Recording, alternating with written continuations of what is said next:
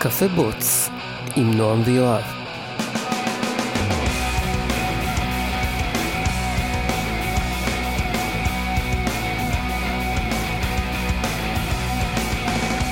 ייי, going live. היי! אוקיי. אז זה הפרק הרביעי. פרק רביעי. נראה לי שנצטרך אבל להפסיק לספור באיזשהו שלב. אנחנו כבר נראה. אני מקווה שנצטרך להפסיק לספור באיזשהו שלב. כי זה אומר שהתקדמנו. אני יודע לספור את N. זה ייקח הרבה זמן.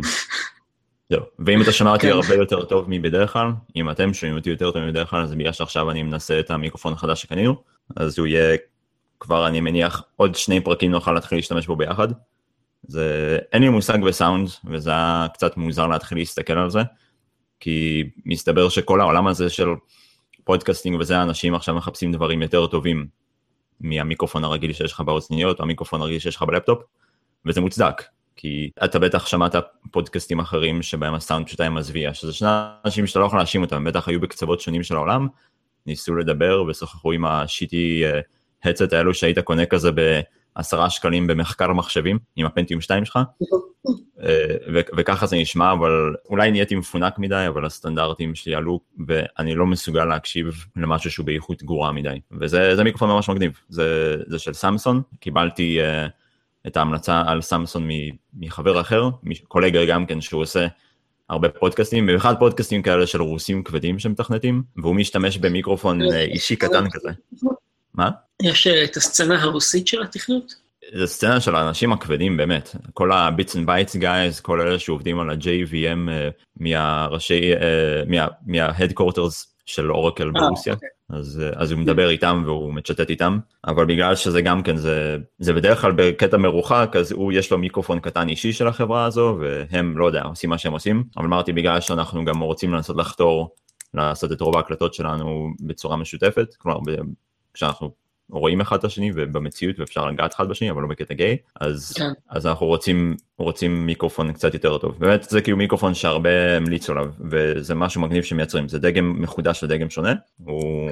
הוא מומלץ ל podcasting כי הוא, הם בעצם הביאו מיקרופון שהוא מקצועי אבל שאפשר לחבר אותו ב-USB כך שאתה לא צריך להתעסק עם מגבר ועם, אתה יודע, לה- להביא אפקטיבית סאונדמן וכל הדברים האלו ואני מניח כמו אוקיי. שאתה אומר הוא נשמע, הוא נשמע מצוין.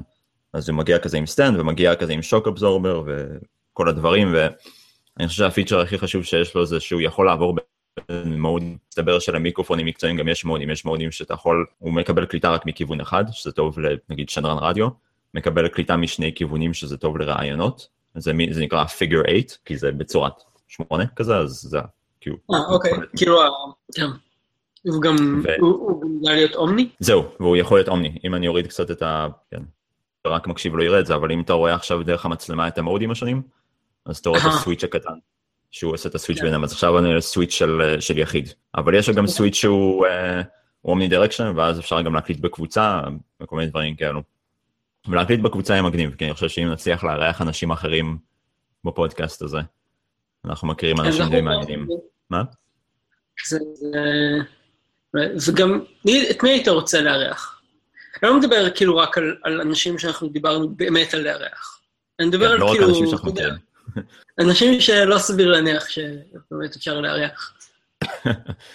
אני חושב שאפשר לעשות כזה, וואו, שאלה טובה. יכול להיות כזה, אולי אה, כזה ג'ינגיס חאן, כזה ג'ינגיס חאן, מה אתה חושב על refactoring? כזה, destroy everything. I will rape your כן, codebase. אה, מונגולית.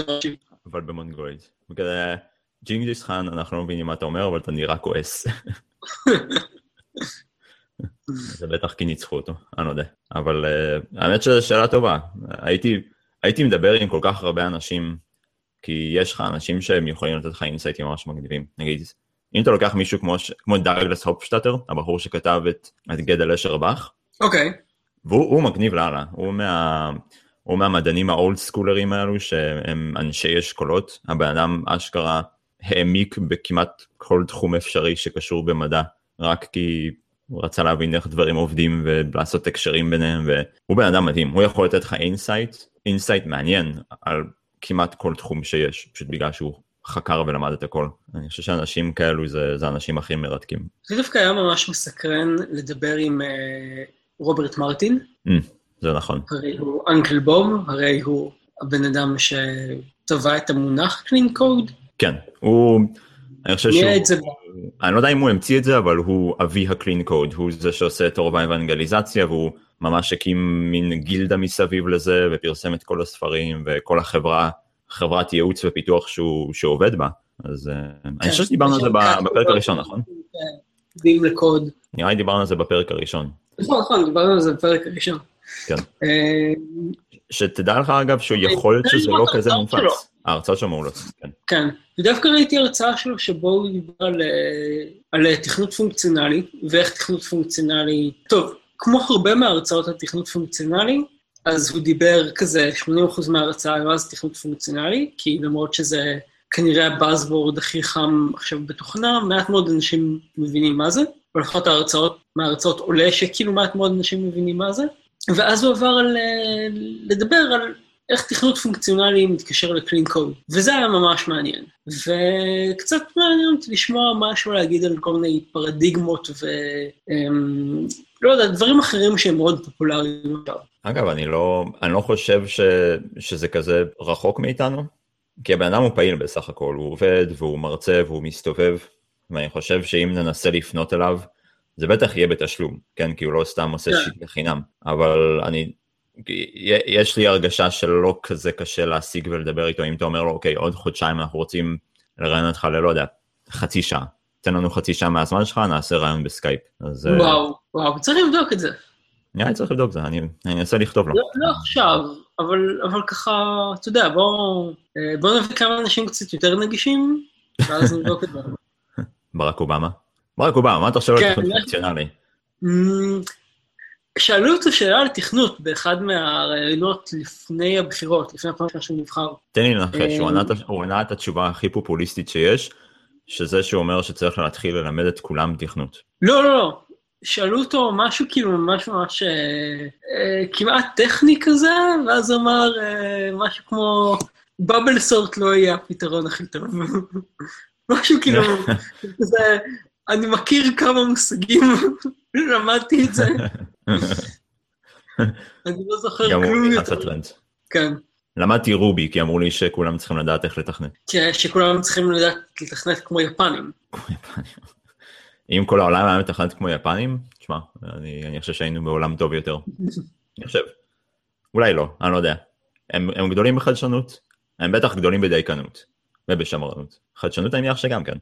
יש להם די הרבה חדשנות ושיט כזה. מגה אה, טוקיו. אני חושב שלכל חברה יש את זה בכזה מידה מסוימת. אבל זה עניין תרבותי.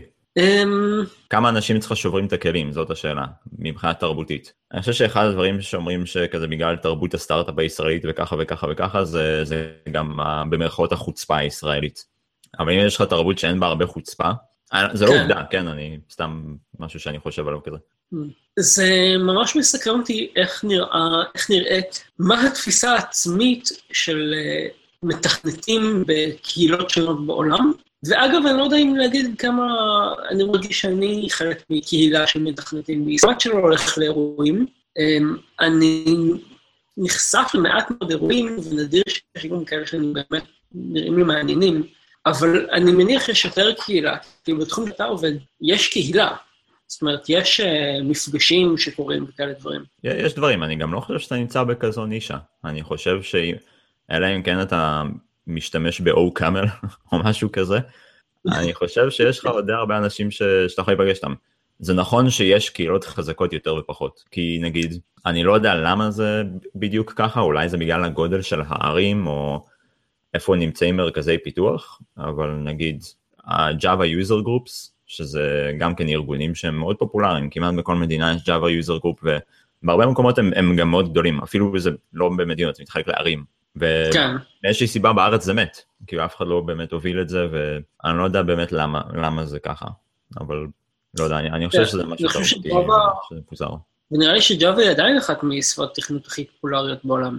שתי השפות עדיין הכי פופולריות זה C++ וג'אווה, מבחינה סטטיסטית. כן, זה כאילו, וזה לא נעלם, הם הרבה שנים בראש. כן, כן, כי שפות שהוכיחו את עצמן. אני חושב ששתיהן זה שפות כלליות שהן באות לפתור את השתי קטגוריות בעיות הכי גדולות שיש בעולם, היום, כן? יש לך את התכנות שהוא צריך להיות native, והוא לא הכי נוח, אבל אתה יכול לקחת את זה למקומות מאוד יעילים ומאוד חזקים, אבל מאוד, אתה יודע, specialized, ו-C++ היא אחלה באזור הזה. כן. ומבחינת cross platform וקלות של פיתוח ו deployment, או לפחות מהירות, אז אני חושב שג'אווה די הצליחה עם זה. כאילו יש הרבה haters, בשני שפות מניח, אבל לא, אני לא חושב שאתה, אני לא חושב שאתה תמצא שפה בלי hater, אני חושב שגם אם תכתוב עכשיו נכון. שפה, ותעשה כזה עכשיו את ה blog post כמו של אה, לינוס כשהוא רק פתח כזה את לינוקס וכזה hey תראו מה עשיתי בכיף שלי בואו תנסו גם. אז כבר יהיה לך hater, כאילו, הבן אדם הראשון שיגיב לך בפורום זה כזה יגיד זה גיי, כזה. כן, זה- זה- first, כן, ואחרי זה יהיה hater. אבל אני חושב שאגב נתת לי עוד רעיון לעוד מישהו שיכול להתארח אצלנו, בן אדם שהוא עשה דוקטורט וגם תואר שני בקטע של קריפטוגרפיה ודברים כאלו, אני חושב חצי שנה בעבודה בחברה יפנית ביפן. אוקיי, עשה שם כזה סוג של התמחות ואצלם דרך האוניברסיטה. אני לא זוכר מה השם שלהם, אחת החברות תקשורת הכי גדולות ביפן, אז הוא עשה אצלם כל מיני עבודה בעניין של קריפטוגרפיה ודברים כאלו. יכול להיות שיהיה לו קצת insight לגבי התרבות של הפיתוח בארצות אחרות. אולי הוא יוכל כזה to shed some light על זה, אתה יודע? מעניין. Hmm, אוקיי, צריך כן, לשאול באמת. יכול להיות מעניין. צריך לשאול אותו. יש כאן דברים, אה, כלים מעניינים שקורים בארץ, יש את ה-Angular Users Group, או Angular, אה, Angular JS אה, Israel, שזה נראה די פעיל, למרות שלא יצא לי ללכת לאף אירוע שלהם, למרות שהם מתקיימים כל שבוע, הם נדמה לי פשוט תמיד יוצאים בכאלה ימים שלא נוח לי להגיע או משהו כזה. ושמתי לב לעוד משהו מעניין, זה שבתחום של data science ושל עיבוד נתונים, אז uh, יש מעין uh, קהילה די מכובדת של uh, מתכנתי פייתון. אבל כן. אלה מתכנתי פייתון שמגיעים מהצד המדעי. הם טיפוס כאילו שונה של מתכנתים, בעיקר במובן שהם מתכנתים די גרועים.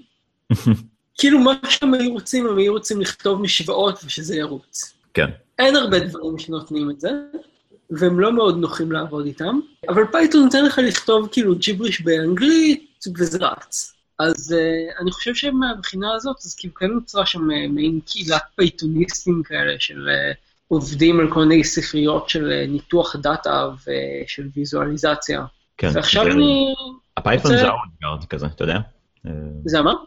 הפייתון הם, הם קצת ה-old guard של הקהילה המדעית. אני יודע שהרבה חברות חדשות שנכנסות לתחום, שמצריכות טיפול כבד במתמטיקה או במידע ודברים כאלו, בדרך כלל ה-go-to שלהם היום זה סקאלה. כן, כן. סקאלה באמת uh, נשמע הרבה יותר מבטיח. היא גם הרבה יותר מתאימה לזה, הקצת שהצלחתי ללמוד. אבל אני לא בטוח למה פייתון כל כך פופולרית. כי היא קיימת באקדמיה הרבה זמן, לשם. אני חושב, לא? זו לא שפה מאוד ותיקה, פייתון? מה? קצת יותר מעשור. באמת? חשבתי שהיא יותר כן. ישנה מזה. אה, אוקיי, זה מעניין.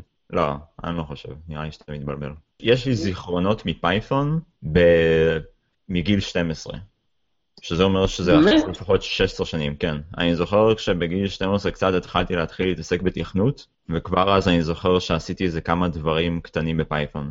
אז זה- לפ- אני הולך לשאול את 16 שנים. תשאל, אני, יכול להיות שאני מתבלבל אגב, אבל לדעתי יש עליה לפחות 16 שנים. אני הייתי בטוח שהיא הרבה יותר ותיקה מזו, אבל לך תדע. רגע, לא, אתה צודק. למעשה, אה, שנינו טועים, אבל אתה יותר קרוב. אה, הגרסה הראשונה שלה יצאה ב-91. אה, אוקיי, טוב. כן, אז היא ותיקה ממש, אז, וואו, היא מאוד ותיקה. אז זה לא פלא שיש לה כזה אחיזה על ה... כן. כן. טוב, אה. טוב לדעת. אגב, יש Hmm? בקהילה המדעית כל מיני, אז אנשים שמשתמשים בפייתון כי הם מבינים שפורטרן זה כבר ממש מיושן. כן. כמה אפשר להחזיק את זה כבר. פורטון זה הסאבים, כאילו זה ממש הסאבים. אמ, כן, אבל יש לי חבר שהוא בטיפה יותר מבוגר ממני, והוא למד באוניברסיטה לתכנת פורטרן. כן? באמת? איפה זה זה היה לפני... זה בעברית? באוניברסיטה העברית, כן, ואני לא זוכר מתי הוא למד שם, אבל uh, הוא היה עתודאי והוא קצת יותר מבוגר ממני, יכול להיות שזה היה לפני עשר שנים, ולימדו אותם uh, פורטרן. כי פלאגינים להרבה שפות כתובים בפורטרן.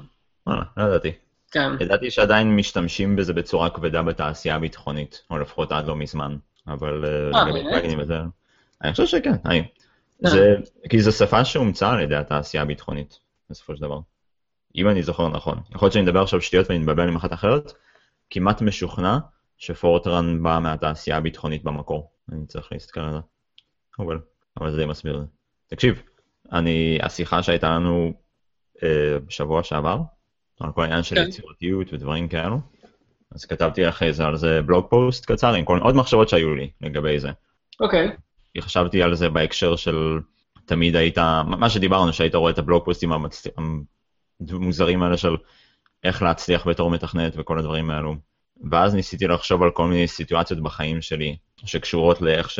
על מה שדיברנו.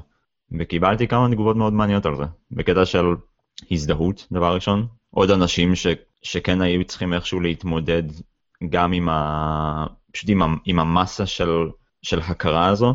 אתה מבין למה אני מתכוון? בקטע של עכשיו אתה רוצה להשתפר בתור מתכנת ופתאום בא מישהו ומפיל עליך, אז אנשים שהרגישו תסכול בצורה דומה מאותם הדברים האלו.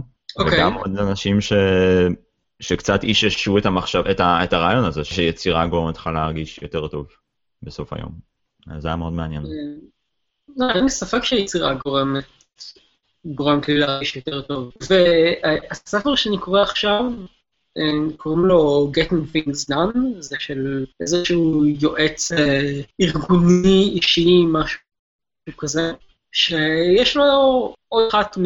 לא יודע, עשרות שיטות לאיך לנהל את הדברים שאתה רוצה לעשות בחיים שלך, כדי שתרגיש שאתה עושה דברים. אני חושב שאני מכיר את זה. אמ, זה, זה הבחור ההוא שאומר לקחת משימות, להגדיר אותן כמשימות אבסטרקטיות, ואז לפרק אותן לתתי משימות יותר קטנות כאלו, ולהחזיק כאילו שיטים כאלו של עם ההתקדמות שלך, ועם איזה עוד טסקים נשאר לך לסיים, או ארוחות זמן, דברים כאלו, ופשוט כל יום להסתכל על, ה, על המשימות, ולנסות לסיים אותם לפחות אחת ביום, או משהו, כל מיני דברים כאלו.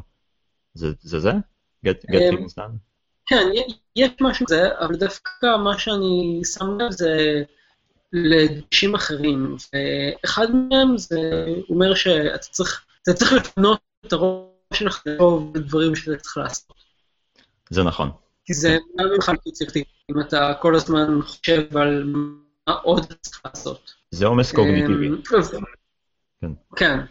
הדרך שהוא מציע לטפל בזה זה באמת אה, כל פעם שאתה חושב על משהו שאתה צריך לעשות, אז אמ, תעצור לכמה שניות, תחשוב איך אתה מתרגם את זה למשימה, ולפעמים המשימה הזאת היא משהו כמו להחליט מה עושים עם זה, זאת גם משימה, ואז לכתוב את זה ולעבור הלאה. או, אתה יודע, או להגיד, אה, אוקיי, זה הדבר הכי חשוב כרגע ולעשות את זה, אבל זה הגישה שלו. אמ, ואחד הדברים שהוא באמת אמ, מציג, זה כי הוא אומר שהעומס הקוגניטיבי הזה פוגע ביצירתיות שלך, פוגע ביכולת שלך לעשות דברים שאתה אוהב ונהנה מהם ולעשות את זה בחופשיות. זה מעניין. אמ, אז אני הולך לנסות לתרגל את השיטה שלו לאיזושהי תקופה. אני, זה מעניין, כי אני עשיתי את זה אבל בהקשר שונה. אני אגיד לך, לא לפני שנתיים אולי, אז עשיתי את הטיול הגדול הזה ל- לאנטרקטיקה, והיה המון דברים לארגן, גם מבחינת ציוד וגם מבחינת לוגיסטיקה וכל מיני דברים כאלו, וזה באמת, אה, זה, נכון שהעומס הקוגניטיבי הזה, כשיש לך משימה שהיא גדולה מדי, אז היא פשוט, אה, זה, זה פשוט, זה מונע ממך לעשות את העבודה בצורה הטובה ביותר. ובאמת, אה, הציעו לי באותו זמן לנסות את השיטה הזו, והיא באמת עזרה, כי אתה סוג של עושה brain dump לתוך, לא יודע, דף או אקסל שיט או לא יודע מה, וזה מפנה לך את הראש להמשיך לחשוב בדברים, לדברים קצת יותר טובים. אצלי זה לא היה קשור ליצירתיות, זה היה פשוט בקטע של הסתובבתי כל הזמן עם הרגשה משוגעת כזה של יש לי כל כך הרבה לעשות, אין לי מושג איך אני אנהל את זה, אין לי מושג איך אני אספיק, וזה היה מין תמידית מצב של ענן של משימות שצריך להשלים. וזה באמת עזר לי בזה שרשמתי את כל מה שידעתי, ברגע שנזכרתי במשהו גם כן רשמתי אותו, ואז פשוט היה לי רפרנס. היה לי כמו, מס, אם תרצה, מסד נתונים חיצוני שבו יכלתי פשוט להסתכל הצידה רגע, לראות איזה משימות יש לי, האם יש לי עוד משהו שאני צריך לעשות, האם אני צריך לסיים משהו כרגע, או אני יכול לסיים משהו כרגע, ואז להשלים את זה. וזה באמת, זה, זה הפך את הכל להרבה יותר קל וברור. אבל כשאתה אומר את זה מהבחינה של, של יצירתיות, זה הגיוני. כי אם יש לך כל הזמן את העומס הזה, אם יש לך כל הזמן את הענן הזה, את הערפל הזה, ש, ש, שאיכשהו חוסם לך את הראייה, אז הוא בטוח גם חוסם לך פלואים יצירתיים. זה נשמע הגיוני, וזה נשמע ששווה לנסות. אני יכול להעיד לך שמבחינת משימות זה באמת עזר לי, זה אני יכול אוקיי. להמליץ. זה עוזר בשביל לנהל ולפרק משימות גדולות. לגבי יצירתיות, תדווח, כי זה, זה נושא מעניין. אבל זה, זה גם הגיוני. זה נשמע מטומטם שמישהו צריך להסביר לך לרשום דברים כדי לזכור אותם, נכון? זה נכון, זה מוזר. ממש רק מפגר, אבל אתה לא חושב לעשות את זה, גם אם אתה יודע את זה, אתה לא עושה את זה מספיק פעמים. אני מכיר כל כך מעט אנשים שבאמת עושים את זה מספיק פעמים. זה נכון. ו- ואני אני משתדל. ברגע שאני חושב שמשהו נהיה קצת גדול עליי, אתה יודע, לא מזמן עברתי דירה. כן. וברגע ש... וגם אז יש לך מלא משימות, מה אתה צריך לקחת איתך, ואיזה שירותים אתה צריך להפסיק, ומי אתה צריך לקרוא, ובלה בלה בלה. אחד הראשונים שעשיתי זה להכין רשימה של כל המשימות, או אולי רשימה של כל המשימות ולפרק אותן למשימות קטנות יותר. וזה גם מתקשר למה שדיברנו שבוע שעבר עם הפומודורו. מה זה פומודורו אם לא חלוקת זמן למשימות קטנות יותר.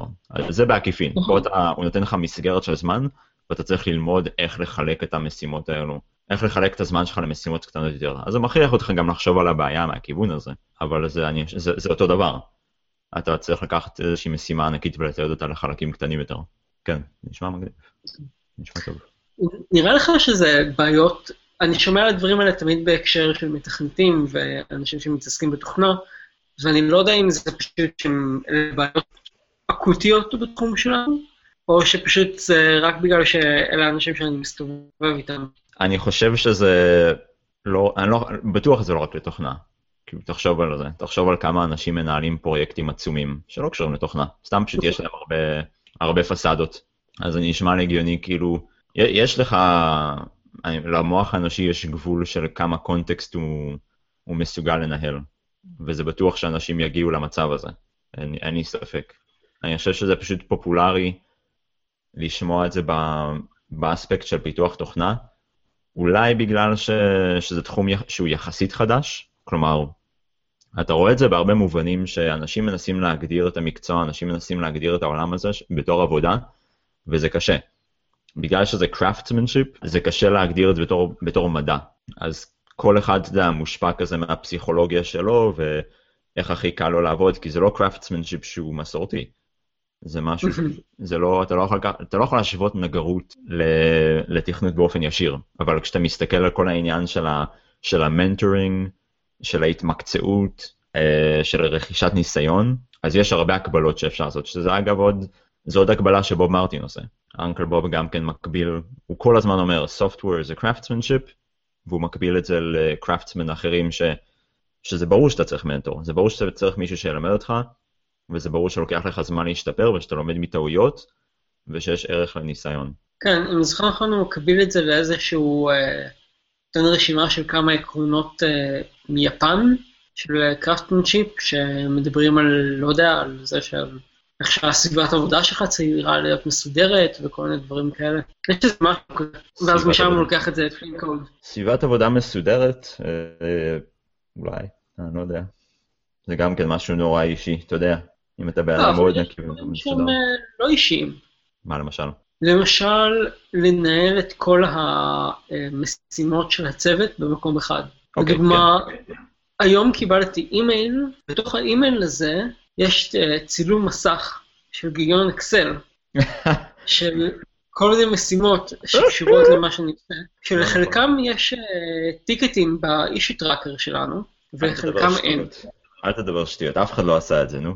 לא, אני, אני רציני, זה קרה באמת. אוי, לא. עכשיו, מספיק ש... שזה היה פרויקט שעבדתי מול הלקוח ישירות, ואז כל פעם שהיו מקרים חדשים, בעיות, אז או שהיינו נפגשים, ואז הייתי כותב טיקטים תוך כדי הפגישה, אה, או שהוא היה שולח לי אימיילים, ואז הייתי הופך את זה לטיקטים. אבל עכשיו זה כאילו באמת, זה הייתה עליית מדרגה. זה, זה אפילו לא לשלוח לי את הגיליון אקסל, שהוא משהו חיצוני למערכת שכבר קיימת, לשלוח לי במערכת אחת, שזה האימייל, אה, צילום של מערכת אחרת, שזה הגיליון אקסל של מי שאספה את המשימות האלה, כשלחלקם, ובסוף הם כולם צריכות להיות במערכת שלישית. עכשיו, זו סביבת עבודה מלוכלכת. כן, זה זה נכון. אני, ככה המשימות לא נעשות, כי מישהו פשוט שוכח שהן קיימות. ואני מאוד מודאג מזה, כי בדרך כלל המישהו זה, זה אני. או לפחות אה, האחריות הנראית היא שלי.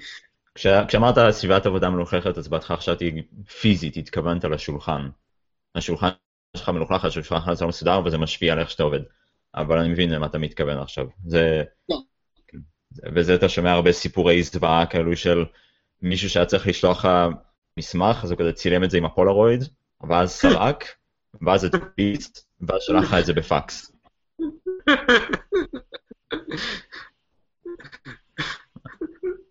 ואני לא, יודע אם כן. זה, לא יודע אם זה משהו שהוא קורה בגלל שאתה מורגל לטכנולוגיות ולעבודה קשה, או פשוט בגלל שאת, אה, אה, אני לא יודע, אין לך ידע לגבי המערכות שאתה עובד איתן. זה, מוז, זה מוזר, אני לא יודע. אני חושב. שפעם קיבלתי צילום מסך שצולם במצלמה, מישהו צילם במצלמה את המסך. כן, כן. אה, אנשים עושים את זה אגב הרבה עם טלוויזיות, וזה מובן. כן, נכון, כי אתה לא יכול לעשות את זה עם טלוויזיה, זה לא בלתי, אבל לא יודע, לרוב ה... לכל המערכות ההפעלה יש דרך לעשות צילום מסך, שלא דורש אה, איזה... בכלל לצלם את זה עם המצלמה בטלפון. כן, פול שזו. טוב, לא יודע, מעניין. שיש לך עוד בעיה בעניין של לשמור על זה מסודר, של... עכשיו גם עולה השאלה של מה זה מסודר. ולדוגמה, אמ, הבוס שלי לפני, לא יודע, זה היה די הרבה, זה היה כשהתחלתי לעבוד שם לפני כנראה שנה. הוא החליט שהוא רוצה לעבור מאסמבלה, שזו המערכת שבה נהיה אה, גם את ה-source code וגם את ה-issues ואולי עוד דברים, ו-merge requests. אנחנו עובדים עם merge requests, והוא רצה לעבור כל מיני דברים, ושלח אותי לבדוק כל מיני מערכות אחרות, ולהשוות ביניהם, ולתת לו כזה חוות דעת. בסוף עברנו ל-Redmine, כי אחד היתרונות הגדולים של Redmine זה, זה היה in-house, זה היה open source, ונראה שהוא תומך בכל מה שרצינו. Uh, כמובן שסבלנו מזה נורא. אוקיי. אה, זו אחת המערכות היותר שבירות שעבדתי עליהן. ועכשיו אה, הצוות, אה, היה שינוי ארגוני, הבוס שלי הוא כבר לא הראש צוות, הוא לא יודע, הוא הפך להיות בוס גדול, ועכשיו יש מישהו אחר שהוא ראש צוות, והוא ממש שונא לעבוד עם רדמיין. כן. ועכשיו הוא רוצה לעבור לכלי אחר, ויש גם את השאלה של מה אתה צריך בכלים האלה, מה אתה צריך לרשום כאילו ב-issues, אמ, איך אתה רושם אותם, איך אתה מסדר אותם, ואתה יודע, זה צוות של אה, שבעה תלתים, ויש כאילו 20 דעות, שזה אני- עוד נקודה מאוד בעייתית. לא, אין פה נקודה בעייתית, כי מישהו שה project manager בסוף צריך להחליט. זה מה שהוא אומר, זה מה שיקרה. הוא יכול לקבל פידבקים מאנשים אחרים בצוות, וזה בסדר גמור, זה לא בעיה, ואם הוא חושב שזה יועיל. ולגבי, אתה יודע, יש דברים שהם הם די מובנים מאליו, או כשאתה חושב על זה הם יהיו יותר ברורים, אבל נניח אתה אומר איך לכתוב טיקטים, איך לתאר טיקטים, אוקיי? טיקט זה דומה ל-commit message כשאתה עושה, אם זה מערכת רצינית וזה לא סתם איזשהו פרויקט שטות, תכתוב את זה כאילו ילד בן חמש קורא את זה, ותכתוב את זה כאילו, תכתוב את זה כאילו את- אתה, או מישהו שלא מכיר את המערכת, צריך לחזור על זה אחרי זה, אחרי חצי שנה, ועדיין להיות מסוגל להבין למה עשית את מה שעשית. כי זה גם כן, שוב, מתקשר לקלין קוד, וואו, זה מגניב, יש לנו היום הרבה הקשרים להרבה דברים, אבל גם בקלין קוד, שהוא אומר לך, אל תשתמש, ב...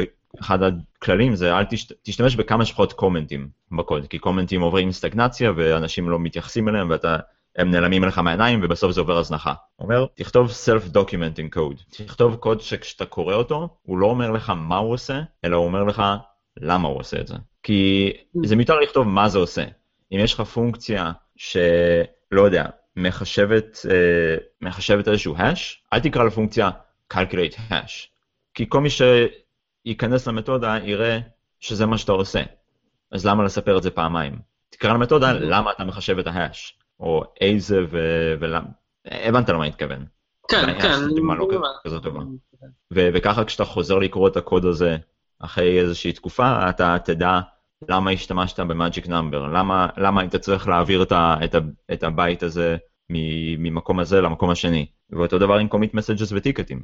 פתחת אישיו, אתה צריך להבין את הקונטקסט, אתה צריך להבין את הרקע, אתה צריך להבין את הפתרון שנעשה, ולמה, הכי חשוב זה למה הפתרון הזה נבחר. Hmm.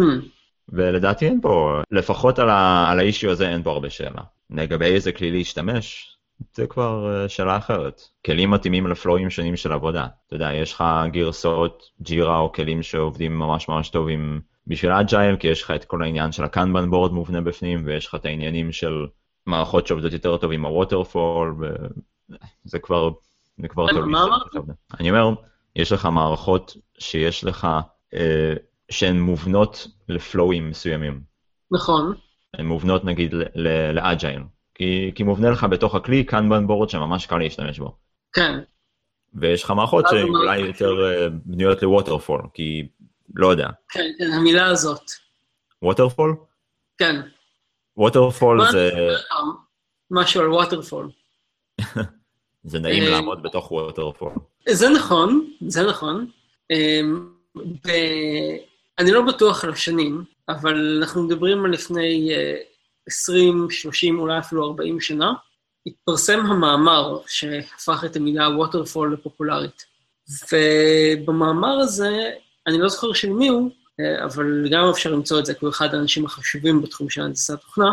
אה, הוא ניסה להסביר מה הבעיה של הנדסת תוכנה, למה הנדסת תוכנה שונה מתחומים אחרים של הנדסה, וטכניקות ניהוליות של תחומים אחרים בהנדסה נכשלות בצורה נוראית בהנדסת תוכנה, והוא נתן לדוגמה את המודל שנקרא waterfall, שזה מודל מאוד מקובל בתחומים אחרים של הנדסה, שבו יש לך תהליך, אה, תהליך אה, של הגדרה של הדרישות, תהליך של התכנון, תהליך של הייצור ותהליך של הבדיקות, ולפעמים כל הדבר הזה הוא איטרטיבי, אבל הוא לא מאוד איטרטיבי. כן. ואז um, הוא התחיל להסביר, אוקיי, אבל בתוכנה זה לא ממש טוב, ואז צריך לחזור ולעשות איטרציה על החלק הזה. אבל גם זה לא מספיק וצריך לחזור לזה, והפואנטה שלו הייתה בסופו של דבר, שווטרפול זה מודל ממש ממש גרוע לפיתוח תוכנה. לצערנו הרב, אה, הרבה אנשים קראו את הכותרת של המאמר, את ההתחלה שלו, אמרו, אה, המודל הזה מוכר לי, הוא בטח ממש ממש טוב, בעקבות המאמר הזה, מודל הווטרפול נהיה יותר פופולרי בפיתוח תוכנה, למרות שהמאמר הזה יצא נגדו. לא הכרתי את הסיפור הזה. כן, ואני מאוד מופתע שזה מוזכר, וקצת קשה להאמין שעוד יש מקומות שמשתמשים במודל של הווטרפול. כי הוא די גרוע. תתפלא כמה אנשים עושים את זה, כי בעיקר חברות מוצר שמדלברות, אתה יודע, גרסה כזה פעם בחצי שנה, בעיקר חברות גדולות. CI ו-CD, Continuous Integration ו-Continuous Delivery זה, זה תחום יחסית חדש, ועושים אותה יחסית מעט מאוד אנשים, אתה יודע? נכון, אבל אפילו אם אתה מדלבר גרסה לעיתים מאוד רחוקות, פעם בחצי אתה, כל שאר תהליך הפיתוח שלך עדיין צריך להיות איטרטיבי. הוא צריך להיות מורכב מיחידות הרבה יותר קטנות. כן. אמ, הוא לא בנוי באמת משלבים נפרדים של אה, דרישות תכנון, ייצור, בדיקות. יותר גרוע מזה, ואז באמת, באו כל מיני אה, מודלים אחרים שניסו לשפר את המנגנון הזה בכל מיני דרכים, למשל, אה, כל מיני מודלים שאומרים, במקביל, נגיד, במקביל לכל אחד מהשלבים הרגילים, אז אין לך שלב בדיקות בסוף. יש לך שלב של בדיקות של ה-requirements, שהוא קורה מיד אחרי שסיימו לכתוב requirements, ויש לך בדיקות של תכנון שקורות מיד אחרי שסיימו את התכנון, ויש לך בדיקות של הקוד עצמו שקורה מיד אחרי התכנות עצמו, ואז כשאתה מוצא את כל הבאגים שלך בקוד, אז אתה חוזר חזרה ועושה את זה עוד פעם, כי מצאת לבאג כנראה ה-requirements שלך היו לא נכונים וכאלה, שזה שיפור חלקי למודל. אמ, בסוף כל מיני מודלים אחרים באו ואמרו, זה נחמד כאילו כל התהליך הזה, אבל הוא צריך לקרות בחתיכות הרבה יותר קטנות והרבה יותר מהר, אחרת זה לא עובד. נכון, אבל זה שזה קורה זו סטייה, זה ברור. זה... אני מניח שזה התחיל בזה שזה עשו ווטרפול גדול וקלטו שזה לא עובד, ואני חושב שזה בעיקר היה... זה היה אילוצי תשתית. אם אתה קורא את, ה, את הספר The Mythical Man Month, כן. אז זה מה שהוא מתאר, זה שהוא עבד על מערכת הפעלה של IBM לפיתוח. בפיתוח של מערכת הפעלה של IBM, אבל זה מה שהתשתיות שלהם אפשרו להם, כי יש להם זמן מאוד מוגבל אה, בגישה ל- לשרת הבילדים שהוא כזה מיין פריים, וכל מהמם. בילד שלהם לוקח כזה חצי חודש, אז הפידבק שלך מאוד, מאוד איטי. הפידבק שלך יכול להגיע רק במהירות של הסייקל. אז אם אתה יכול לפנות לך זמן לבילד רק יומיים בשבוע, ויש לך כוח של אה, QAים שלוקח לו שבועיים לעבור סייקל, אז כאילו, אתה מבין, יש, יש הרבה אילוצים מעבר למה ש... או לפחות פעם היו. פעם היו הרבה יותר אילוצים לביצוע של, אה, של צוותי תוכנה, וזה אילוצי תשתית, אילוצי תשתית ואילוצי טכנולוגיה, שהם היום הם לא נמצאים כבר כל כך. אבל אני חושב שזה כן לוקח לאנשים זמן לעבור מזה. כי זה גם סימפטום של, אה, של יושן, לא יודע, יושן זו מילה? אין לי מושג. אני לא. זה סימפטום של משהו מיושן, אבל זה גם סימפטום של חוסר תפקוד. אם אין לך מספיק מתכנתים בצוות, אז הסייקלים שלך מתארכים. אם אין לך מספיק QA, או שה-QA לא מספיק טוב, או שהמפתחים לא מספיק טובים, גם כן הסייקל שלך יכול להתארך. אז כל מיני, כל מיני דברים שהם משדרים חוסר תפקוד בתוך הארגון. מה? או שאומרים למתכנתים שהם צריכים לעשות QA, ואומרים, מה פתאום אני לא רוצה לעשות QA. זה כן. גם... אה, כן. אז אם אתה מסתכל על חברות שעושות סוג של ווטרפול או, או ספרינטים שהם הרבה, הם, הם קצרים מדי, הם, סליחה, הם ארוכים מדי, אז אני חושב שזה הרבה פעמים סימפטום לחוסר תפקוד אחר בארגון, ולאו דווקא של, כן. של ניהול, כן, זה יכול להיות. לא יודע, איך התחלנו לדבר על ווטרפול? אמ, הזכרת אה, כל מיני מערכות, דיברנו על כל מיני מערכות אה, לניהול של אה, טיקטים וכאלה. נכון, נכון, כן. אז בסוף, כאילו מי שפרויקט הוא, הוא זה שאחראי להיות הדיקטטור בקטע הזה. אז אני לא, אני לא, אני לא, לא רואה למה תהיה כל כך בעיה. כן, אני חושב שאצלנו זה בעיה בגלל שהדיקטטורים התחלפו. הם עשו עכשיו סבב על המדינות שבהן הם שולטים. האמריקאים התערבו, עשו אצלכם מהפכה כי הם לא רצו את השלטון הקומוניסטי, כן, אז הם הביאו אה, דיקטטור אחר. ועכשיו יש לך חליפות. כן. נו, כזה לובש. חיג'אב. בסדר, אני פגשתי חבר מהלימודים, והוא אמר שהבניין ליד הבניין שלו קרס לילה אחד, ועכשיו הוא מרגיש כאילו שהוא גר בקוסובו. אז, אז העבודה שלנו היא בעצם, היא בעצם אפגניסטן. יש המנכ"ל לה השפעה מאוד גדולה, המינהל- לזה שלך. לסביבת עבודה בטוח יש השפעה. כאילו, אם אי פעם עבדת במשרד שבו הבניין עבר שיפוצים, אז אתה יודע איזה fucking hell זה. אתה יודע איזה סיוט זה לעבוד בבניין. כן, וזה משגע, אני... וזה לא חייב להיות הבניין עצמו, עכשיו איפה שאני עובד, אני חושב שהם מקימים בניין משרדים גדול. עכשיו זה לא כזה קרוב, יש את הבניין שלנו, ואז יש איזשהו הייווי גדול, ואז יש עוד שטח מעבר, שהשטח הזה הוא חייב להיות, לא יודע, במרחק שני קילומטרים, משהו כזה, אולי קילומטר, אוקיי. לא קשה למדוד מרחק. יחסית רחוק, כן. עושים עבודות כדי לבנות בניינים מאוד גדולים, פשוט מכמות הכלים שנמצאים שם משטח עבודה, ואתה שומע את העבודה משם. אני גם בקומה גבוהה, ואני גם רחוק, ואני שומע את העבודה שם, וזה אומר שאני שומע שעה ברצף, כזה clink, clink, clink, clink, ככה. ואני לא יודע למה, כאילו אני מניח שבגלל שאין שום דבר שצריך לחסום את הרעש. זה, זה כנראה חזק בשביל לעבור את ההייווי, ובגלל שאני גבוה מבחינת קומות, אז זה גם כן מקבל איזשהי מרווח לעבור, והחלונות לא מבודדים, אבל זה קשה לעבוד ככה. ואז אתה, ואז אתה חייב ממש להתבודד עם, עם אוזניות ודברים כאלו, זה נורא. כן. נגיד, יש עוד דברים שאתה מוצא שהם ממש ממש מפריעים לעבוד ב- במשרד? נגיד, אצלנו יש אה, פשוט אה, אנשים שהזדעזעו מ- בפעם שבו החליטו להעביר אותנו לעבוד ב open space. הם, אה, עד היום, הם, אה, כשמזכירים להם שפעם הם לא עבדו ב open space, אז הם אה, מתחילים לבכות. אמ, כן, ועכשיו. במשרד החדש, אז נגיד, כן יש כל מיני דברים קטנים שמשגעים אותי, כמו אנשים שמסתובבים במשרד בנעלי בית, שזה סבבה, אבל הם גוררים את הרגליים. אני חושב ש, שזה יכול להסתכם ברעש, אם אתה אומר, זה גם רעש מבחוץ, גם רעש של אנשים אחרים. יש הרבה אנשים שמאוד מפריע להם כשאנשים אחרים מדברים או צועקים, וזה מובן, כן, זה, זה ממש תלוי איפה זה בא לך. כלומר, האם אתה עכשיו במשימה שרעש רקע יפריע לך או לא. אני חושב ש... אני חושב שרעש זה הדבר רעש. הגדול. אמ, למשל, אה, זכור לי מישהו שלא לא סבל כשאנשים היו אוכלים דג במשרד. אוי, איכס. כן. ריח, כן. כן. ריח זה גם, זה גם אישיו, זה נכון. אני חושב אבל שדג אפשר להסכים בצורה גלובלית, לא לאכול דג במשרד. אני חושב שזה- שאפשר להסכים על זה באופן כללי. אני לא חושב שאתה, שאתה צריך להיות כן. צמחוני או כן. טבעוני או לאהוב דג בשביל זה. כן, אני נורא אוהב דגים, אבל ברור לי שזה לא משהו שאתה אוכל בעבודה. פשוט לא, ממש לא מנומס. זה, זה כן, זה, זה, זה, זה קטע של כבר איך להתנהג בחברה, ופחות איך להתנהג במשרד. איך להתנהג בחברה מתוקנת. נכון. כשהייתי בצבא, אז הייתי ב... אמ, תקופה ארוכה ישבתי באחד מחדרי המעבדות היותר גדולים, והיו אצלי כמה חבר'ה שהיה להם מנהג של פעם בשבוע הם היו הולכים לאכול שווארמה, שהם לא היו אוכלים אותה בחוץ. הם היו קונים שווארמות, ואז חוזרים, יושבים בחדר שאני עבדתי בו, כי זה היה החדר הכי גדול, אוכלים שם את השווארמה שלהם, ואז החדר היה פשוט כאילו מסריח כל היום מאמבה. מסריח מאמבה ומסטקיה. כן. עכשיו, אני די שונא אמבה. זה, זה יצר בעיות בעבר, אבל קשה לי, קשה לי עם הריח הזה.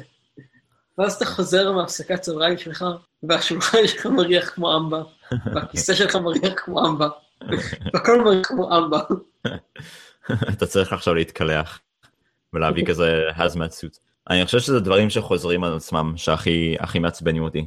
אז נגיד תיארתי את הרעשים מהאתר בנייה, אני גם זוכר שהייתה כן. לי, שהיה לי קולגה שהיה לו, הוא בא לעבודה עם שיעול. עכשיו אתה יודע, אנשים בדרך כלל משתעלים, אז הם משתעלים חזק. ובתקופה שהייתה לו שיעול, איך שהוא היה משתעל זה כנראה כי הוא לא רצה להפריע, אבל זה פשוט הכי fucking הפריע, כי רציתי לשבור לו את הראש, זה שפשוט כל פעם היית שומע כזה דבר כזה.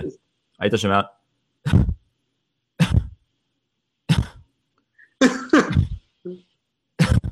ככה.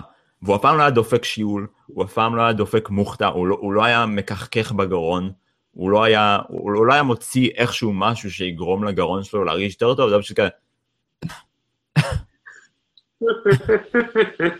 וזה fucking הרג אותי, אני רציתי להוציא לו את העיניים. לא, אני רציתי לחתוך לו את הגרון, זה, היה- זה משוגע. ואני לא יכול לחשוב על הרבה דברים במשרד שיכולים להפריע, כמו מין רעשים קטנים ורפטיטיביים כאלו. אני חושב שזה הדבר שהכי מוציא אותי מהכלים. במיוחד אם זה חודר אוזניות. גם אה, נגיד אנשים ששומעים אה, מוזיקה עם אוזניות, אבל בכזה ווליום שאתה גם שומע את זה, זה או הווליום או שהאוזניות לא מבודדות. אותו בחור, אותו בחור. אתה זוכר שהיה פעם שיר פופ כזה, אני לא זוכר איך הוא הלך, או של מי זה היה, אבל זה היה כזה, Don't stop, נה נה נה, נה נה נה נה נה נה נה, tonight, כל הדברים האלו. והבן אדם הזה, Hmm? הדחקתי. היה שיר כזה, אני חושב שלא היה אוקיי. אפשר להימנע ממנו באיזושהי תקופה, אז הבן אדם הזה, גם כן היו לו את האוזניות הלא מבודדות, אז כשהוא שמע מוזיקה כולם שמעו אותה, והוא שמע את השיר הזה בריפיט. ואני אני לא צוחק איתך, אני אומר לך, הוא ישב כל היום, וכל מה ששמעתי כל היום, זה השיר הזה בלופים. נשבע לך, שעתיים, בן אדם ישב, והוא שמע את השיר הזה בלופים, ובסוף, על השיעול אין לי מה לומר לו, כן? לא, לא יכלתי להגיד כן. לו לגבי השיעול שום דבר, אבל בסוף תפסתי, אמרתי לו, תומר, או שתחליף שיר, או שתקנה אוזניות מבודדות יותר, אני לא מסוגל לשמוע את זה יותר. אבל זה גם, כי זה חזר על עצמו פשוט. כן. תפסתי פעם טרמפ כזה. אה, תפסתי טרמפ עם אה, איזשהו זוג שנסע אה, לאילת, ואני הייתי צריך להגיע מאחד הקיבוצים ליד אילת, אבל ליד אילת זה כזה שעה נסיעה מהעיר. אוקיי. אז ניסיתי לתפוס טרמפים, ואז עצר לי זוג, והם שמעו את אותו שיר של, uh, נדמה לי, סבלימינל והצל, במשך כל ה-45 דקות שנסעתי איתם. Fuck. יואו.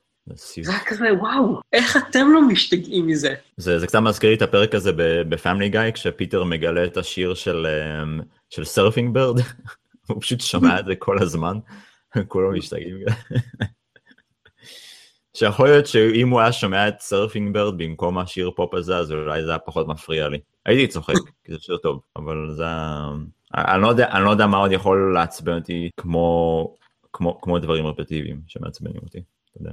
זה, זה גם יכול להיות מישהו שפשוט לוקח את הרגל שלו ומזיז אותה כל הזמן, נדפק בשולחן כזה, אתה מכיר? כן, זה גם אפילו לא חייב להיות צליל. אני זוכר את זה, אני ישבתי ב- ב- ב- בשולחן, ו fucking לידי ישבה מישהי, שהיא כל הזמן ככה הזיזה את הרגל שלה, כל הזמן נדנדה את הרגל שלה. ורק לראות את הנדנוד רגל הזה, כל הזמן, את הקפיצה של הרגל מהזווית של העין, הפריע לי. וישבתי כזה, אתה יכול לראות את זה במצלמה, מי שיקשיב לנו לא יראה את זה, אבל פשוט ישבתי עם ה... כמו, כמו fucking סוס, הייתי צריך כמו סוס, לשים לעצמי מחסום לצד של העין, ככה כדי שדברים כזה לא יפחידו אותי ולא יעצבנו אותי שאני אתפרע, הייתי צריך לשבת עם היד ולחסום את השדה ראייה שלי מהצד, רק כדי לא לראות את התזוזה עם הרגל. אוי, זה היה נורא, רציתי לרצוח אותה. את fucking, באמת. על זה שאחד הדברים המעצבנים במשרד החדש שעברנו אליו, זה שהוא כולו open space. זה ממש ממש מרגיז. זה כאילו, גם אם אתה רוצה ללכת ולעבוד במקום נפרד, שקט יותר, אין לך כזה. כן. open space עובד כש, כשאתה צוות קטן. אם אתה שניים שלושה אנשים, ויש לך איזשהו חלל שהוא רחב, אבל הוא משותף, אז זה עובד. כן. וזה היה הניסיון שלי, כי כשרק הצטרפתי לחברה הנוכחית והיא הייתה קטנה, היה לנו משרד שלהם לארבעה אנשים, וזה עבד טוב. כי עדיין יכולנו לדבר אחד עם השני, היינו נגישים, אבל זה לא היה צפוף מספיק כדי להפריע. ואני חושב שברגע שאתה לוקח open space ואז אתה דוחס אליו אנשים, שאתה יושב כתף לכתף ליד מישהו, אז זה נפגע. וגם uh, יש את, uh, uh, אתה מכיר בטח את ג'ול ספולסקי, זה אחד המייסדים של FogBugz ושל Stack Overflow, יש לו גם בלוג ממש מוצלח של ג'ולן סופטוור. זה מומלץ כזה לכל כל מי שאי פעם מתעסק בביטוח, ממש כדאי לקחת מדי פעם לתפוס את הבלוג הזה. והוא אומר איך okay. אוקיי. שבפוג קריק, החברה שלו, כל מפתח מקבל uh, משרד פרטי, משרד משלו, חדר משלו. זה לא חייב להיות משרד, כן? זה יכול להיות כאילו, קח את החלל שיש לך ותחלק אותו מבחינת גבס, אבל יש לך חלל פרטי. והוא אומר שככה זה, ואני מאמין לו, ככה זה הדרך הכי פרודוקטיבית לעבוד. לא ב open space, כי ב open space יש לך הפרעות ויש לך דברים, אתה לא יכול להתרכז. והוא ממש בעד ה, השיטה של לתת לכל מפתח חלל פרטי, ואני חושב שזה רעיון מעולה, ואני חושב שזה רעיון ממש, הוא מאוד מכבד את, ה, את המקצוע, אתה יודע. זה מעניין, זה נשמע לי כמו כאילו הקיצון השני, כי אני... אז באותה מידה אני יכול לעבוד מהבית. לא, זה לא נכון, כי עדיין יש לך נגישות. אתה עדיין יכול לקום ולבוא למישהו אם אתה צריך אותו. אתה עדיין יכול לשבת בארוחת צהריים משותפת, או לראות אותם בבוקר או מסביב לכוס קפה, ועדיין לדבר. אתה עדיין יכול לעשות ישיבות מאוד בקלות. אבל כשאתה צריך לעבוד, אתה עובד. ואז, אתה יודע, כל מיני אנשים, הם מביאים את הטענות האלו של, כן, אבל איך אני אדע שהם באמת עובדים ולא מתעצלים? motherfucker, אם שכרת מישהו שאתה לא יכול לבטוח בו, שיעבוד כשלא מסתכלים עליו, זו בעיה שונה לחלוטין. זה כבר לא עניין של האם זה space כן. או חלל ריק. זה, זה כבר לא קשור. אני, אני חושב שאני תומך. לא, זה לא כאילו בקורס uh, 101 של ניהול, של uh, אם אתה צריך לבדוק שהעובדים שלך כל הזמן עובדים, אז אתה עושה משהו לא בסדר. אין לי מושג או חצי מושג בניהול, אבל זה נשמע לי כמו משהו הגיוני, זה נשמע לי כמו... אבל תחשוב על זה, כשאתה מנהל על, כשאתה מנהל פס ייצור אמדוקס uh, סטייל כזה, אין לך הרבה ברירה. אין לך הרבה ברירה על, ל, ל, באשר לאיכות האנשים שאתה מכניס, אתה מבין? יש לך פחות ביקורת, וה... כאילו המסלול של הקבלה הוא נשחק בעצם. המסלול, בגלל שאתה צריך מסה של אנשים, אתה לא צריך, כן, אבל זה, ככה הם עובדים. בגלל שהם סוחרים מסה של אנשים, אתה לא יכול להיות בררן. אז אתה צריך לשים אותם במצב שבו אתה יכול לפקח עליהם ככה שלא יתעצלו. כמו בסרט אמריקאי ישן כזה שיש לך את המפקח במפעל כדי לראות שה... כמו בסצנה הזו בברזיל, ראית את ברזיל? לא. אחלה סרט של, אה, של טרי גיליאם, חובה, סרט חובה של טרי גיליאם. טרי גיליאם כאילו, אתה יודע, הוא היה כזה במאחורי הקלעים קצת של של מונטי פייתון, אבל הוא fucking היה גאון. הבן אדם הזה הוא היה אחראי על כל האנימציות שלהם, הוא אפקטיבית כן. המציא את האנימציה בסגנון הזה. ויש לו, הוא, הוא בן אדם כל כך יצירתי, יש לו מוח מטורף, ואתה רואה את זה בסרטים שלו. הוא עושה כן, סרטי פנטזיה. אוקיי, אז, אז הסרט שלו, אז אתה יודע איזה לא... פנטזיה יש לה. כן, זה נוטה לכיוון המשוגע. כן, אבל המעניין. ויש שם סצנה גם כן של ה... זה לא בדיוק מפעל, אבל יש שם איזושהי חברה בירוקרטית מאוד מאוד גדולה, ויש את המנהל של החברה שיש לו משרד משלו, וכל השאר עובדים ב open space. וכשהמצלמה כזה עוברת אה, בתוך ה space כדי לחשוף את ה space בסרט, אז אתה רואה כולם כזה רצים לכל מקום, וכולם עובדים ממש ממש קשה, ומעבירים ניירות ומתקתקים ומחשב, הרבה בלאגן וכזה מכונה מש... בירוקרטית משומנת היטב שעובדת ממש טוב וממש מהר, כי אתה רואה שכזה ברקע המפקח עומד ומסתכל. ואז ברגע שהוא נכנס למשרד שלו, אז כולם כזה מפסיקים לעבוד ומסתכלים ומתחילים לצפות בטלוויזיה, באיזה סרט שיש בטלוויזיה. ואז כזה הוא חושד והוא לא מבין כזה מה קורה, אז הוא כזה פתאום כזה מציץ החוצה, ופתאום כולם כזה שוב פעם עובדים בכאוס הזה וככה. זה, זה הזכיר לי את זה. תראה, סרט מעולה. כל הסרטים שלו, תראה אותם. הם סרטים גם מאוד חשובים, כי... זה סרטים מאוד חשובים, כי גם כשאתה מסתכל עליהם בתור פנטזיה שהיא גם חצי מדע בדיוני, אז הדברים שהוא חשב עליהם בשנות ה-70 וה-80 הם, הם לא כאלו רחוקים מהמציאות. זה מעניין מאוד, הקומנטרי שיש לו על החברה שלו ואיך שהוא ראה התקדמות טכנולוגית. לא כזה אוקיי. תלוש. תצפה בזה. זה מזכיר לי שכשהייתי בצבא, אז היה לי ראש צוות שהיה יושב במשרד, כאילו היה לו משרד נפרד וליד אה, אחד החדרים של המשרדים שלנו, של ה... זה לא משרדים, זה מעבדות. והיה אצלנו אה, הנדסאי, שהוא כבר, בוא נגיד שעוד לפני ששחקו אותו, היה לו מעט מאוד מוטיבציה. ואז עכשיו הוא כאילו... פשוט כזה נהיה. סמרטוט כזה גורר את עצמו על הרצפה כזה. משהו כזה. כאילו היינו צוחקים עליו שהוא אומר כל מיני דברים כמו, אני יכול, אבל למה אני? ממש. בונוס צ'יקן. כן. ואני זוכר קטעים שבהם אה, המפקד שלנו היה צועק מהמשרד שלו, צחי, אני שומע אותך לא עובד.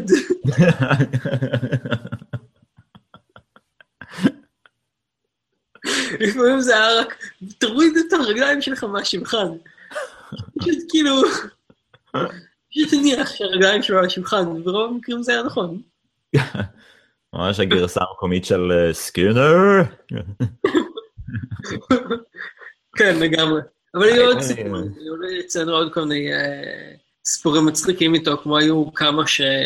הם, בעצם הם היו מהצד השני של המסדרון, אבל זה היה כמו מעגל, אז היה להם קיר משותף עם המשרד שלו. והם עשו להם אה, מנהג במשך תקופה של אה, מתישהו בצהריים, הם היו מקשיבים לרב השני. ואז הוא היה צועק עליהם מבעד הקיר שהם הפסיקו להקשיב למוזיקה הנאצית הזאת.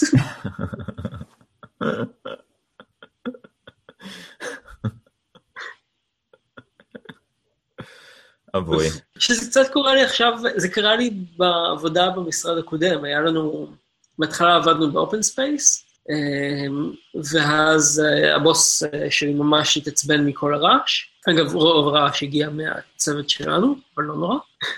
אה, ואז הוא ביקש שיפרידו את ה open space הזה לשני חללים.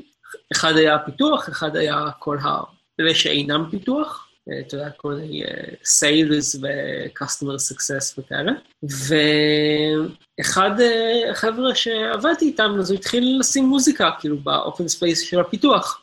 נורא. אה, תחת החוק של אם זה מפריע למישהו, אז כאילו אפשר להגיד זה מפריע, וישר סוגרים אותה, אין שום ויכוח על זה. אה, ומהר מאוד הבנו שזה מפריע רק לבוס. הוא בדרך כלל לא שם, אבל הוא מדי פעם נכנס, אומר, מה זה החרא הזה? אבל הוא מדבר עליכם ולא על המוזיקה. ואז כזה, ומה זה החרא הזה מהרמקולים? אה, גם זה, כן, גם זה.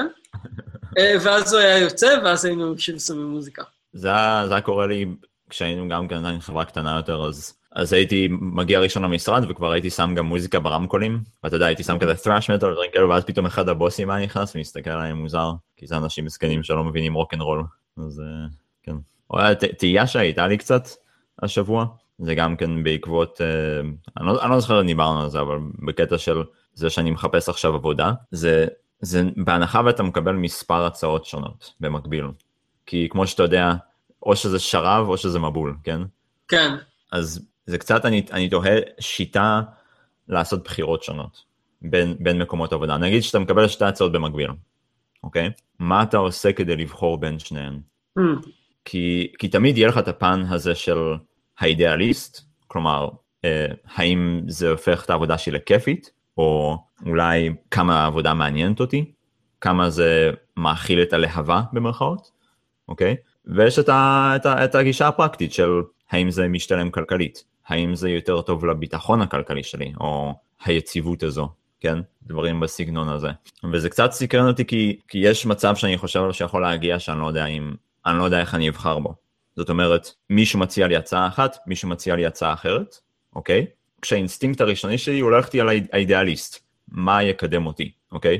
אוקיי. כשההצעה השנייה היא יכולה להיות אולי מאוד lucrative, אם נאמר את זה במילה אחרת, כן?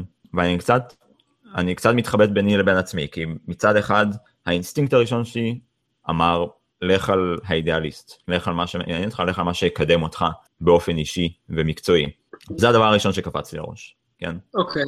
אבל אז הגיעו המחשבות האחרי זה, המחשבות ההגיוניות, של אולי כדאי ככה בגלל אה, מעמד, אולי כדאי ככה בגלל כסף, אולי כדאי ככה בגלל אופציה לרילוקיישן ודברים כאלו, Mhm. ואז אתה יודע, זה מתחיל לנטוע ספקות בהחלטה האינסטינקטיבית שלך.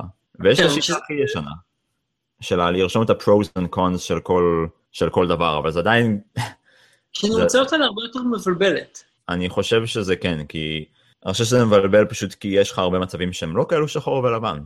זה לא שאתה יכול להסתכל ולראות פתאום שרשימה שמאל היא פי אלף יותר גדולה מרשימה ימין.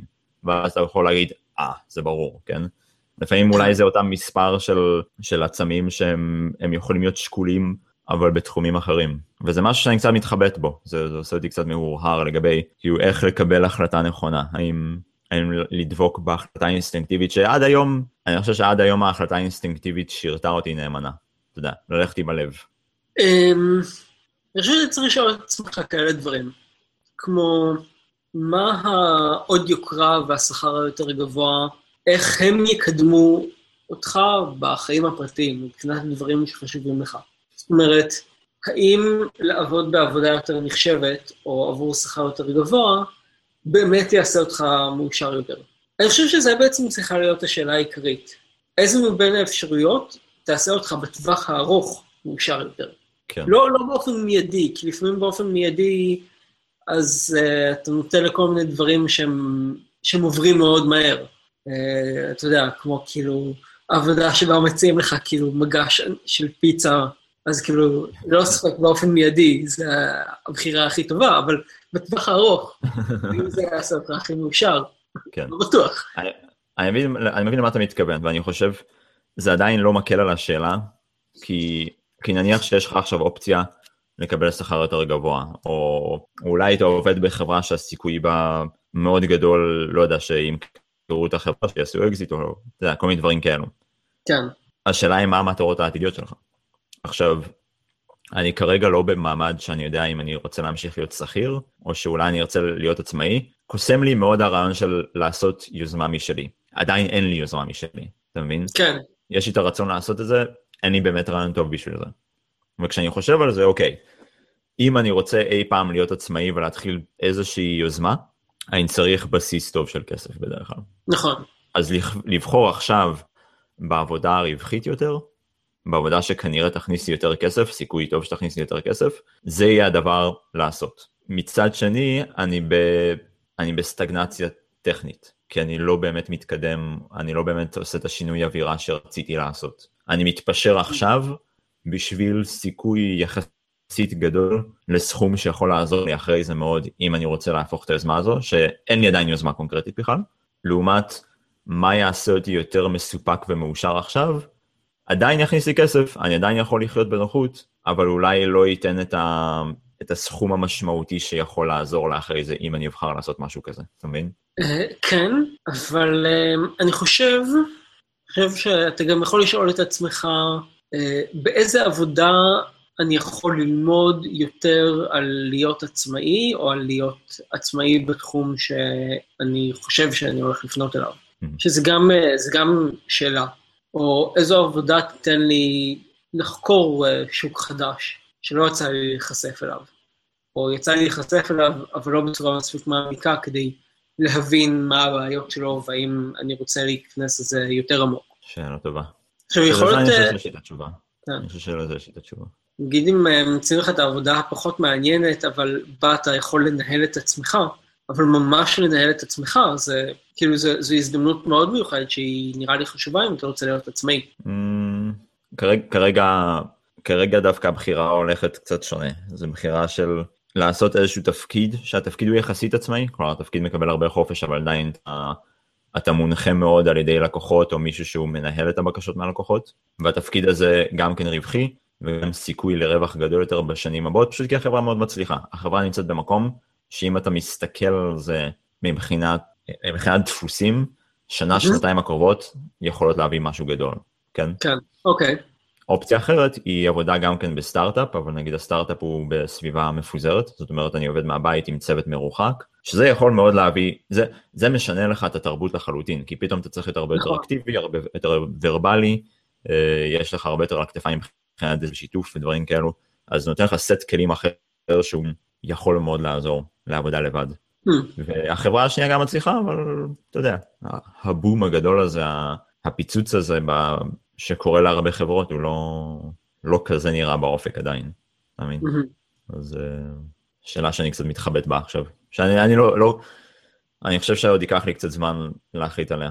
כי אני. אני, יודע מה, אני יודע מה הלב אומר, אבל אני לא יודע אם זה הדבר הנכון. אתה יודע, תמיד יכול לעשות את הטריק של להטיל מטבע, ואז לראות, כן. לראות אם אתה מתחרט על התוצאה. two face, יש לזה two face, כן. כן. הרבי דנט. שאלה טובה. לא יודע, אה, זה מה שהיית שואל את עצמך, היית שואל את עצמך איך, איך זה יעזור לי להשיג את, ה, את היעדים שלי לטווח הארוך, אתה אומר באופן כללי.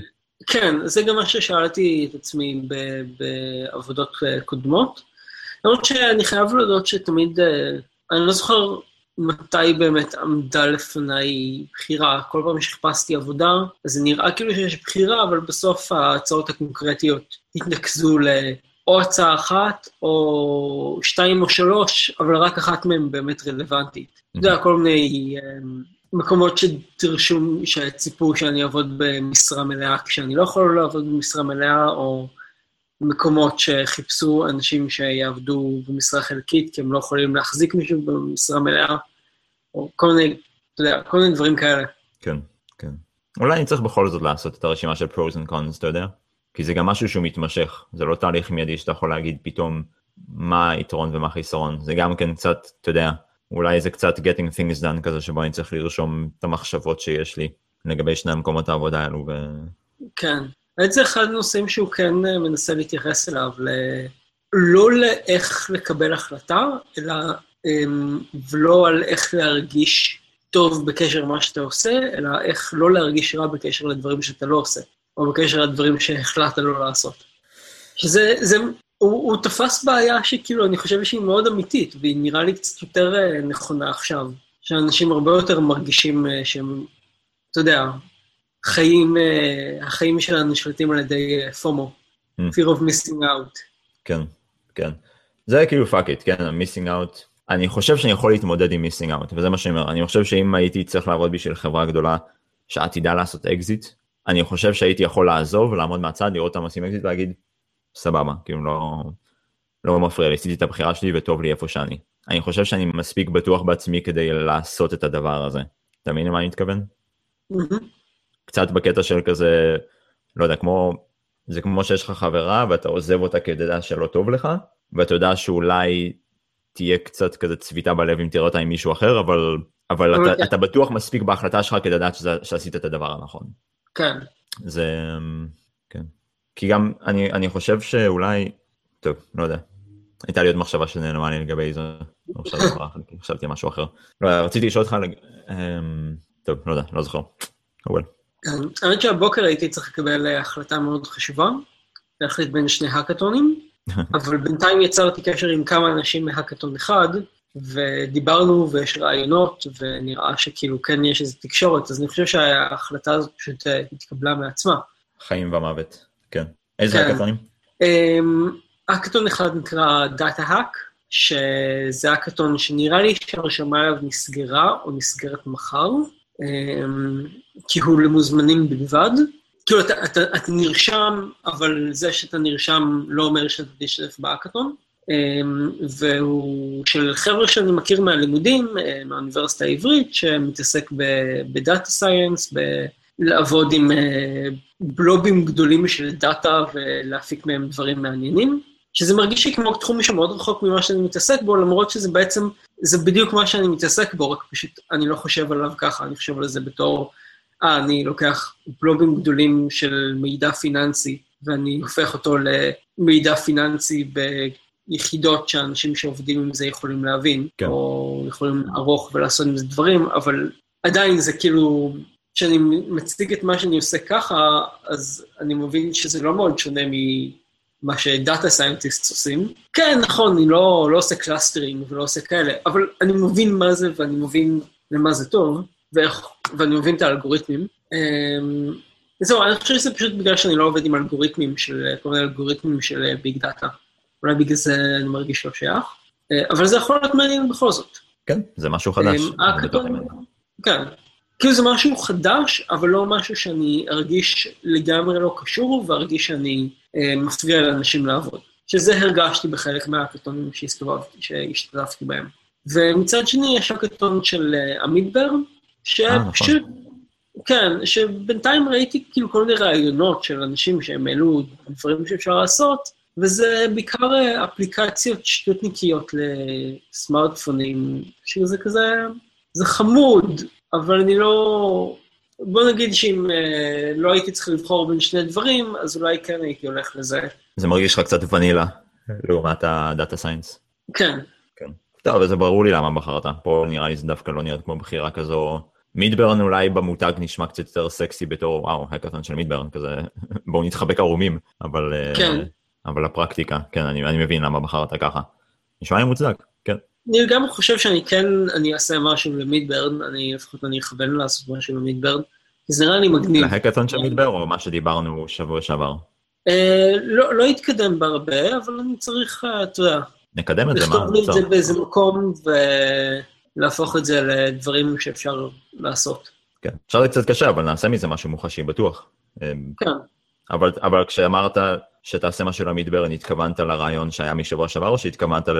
לתרום משהו להקאתון שלהם, של התשתיות? Uh, חשבתי שההקאתון הזה יהיה איזושהי התחלה לרעיון שדיברנו עליו בשבוע שעבר, אבל לא, נראה לי, נראה לי שלא, אני מתכוון ללכת על איזשהו רעיון, למצוא משהו שקשור ל, אה, למוזיקה, לאודיו, אולי לאלגוריתמים ואודיו, ולעשות מזה משהו. כן, נשמע טוב. אני כן, אשמח. כן, ויכול להיות שהסוניק יכול להיות בדיוק המקפצה לזה. כן, אני ממש אשמח להשתתף בזה. אני... כן. קול. טוב, צריכים. להמשיך לדבר על העניין של ההקאטונים, אבל אנחנו קצת גולשים פה בזמן נראה לי. נכון, נכון. זה סשן ארוך. לא, אבל היה סשן טוב. אוקיי. אה, כן. מגניב. טוב, אז נראה לי מספיק להיום. כן, תודה רבה. וגם תודה לדובי, שנראה לי נהיה העורך של הקבוע שלנו, לא? אה, כן, לא שמעתם אותו, אבל הוא התארח. כן, וגם, וגם היה אפשר לשמוע אותו בפרק הקודם, כי הוא עשה את הוא עשה את הפתיחה המגניבה שלנו, נראה לי שזה נכון. אני לא בטוח שזה הוא שמדבר כן. פתיחה מגניבה. כן, אז תודה רבה דובי, הכל אחלה. תודה רבה. ונדבר.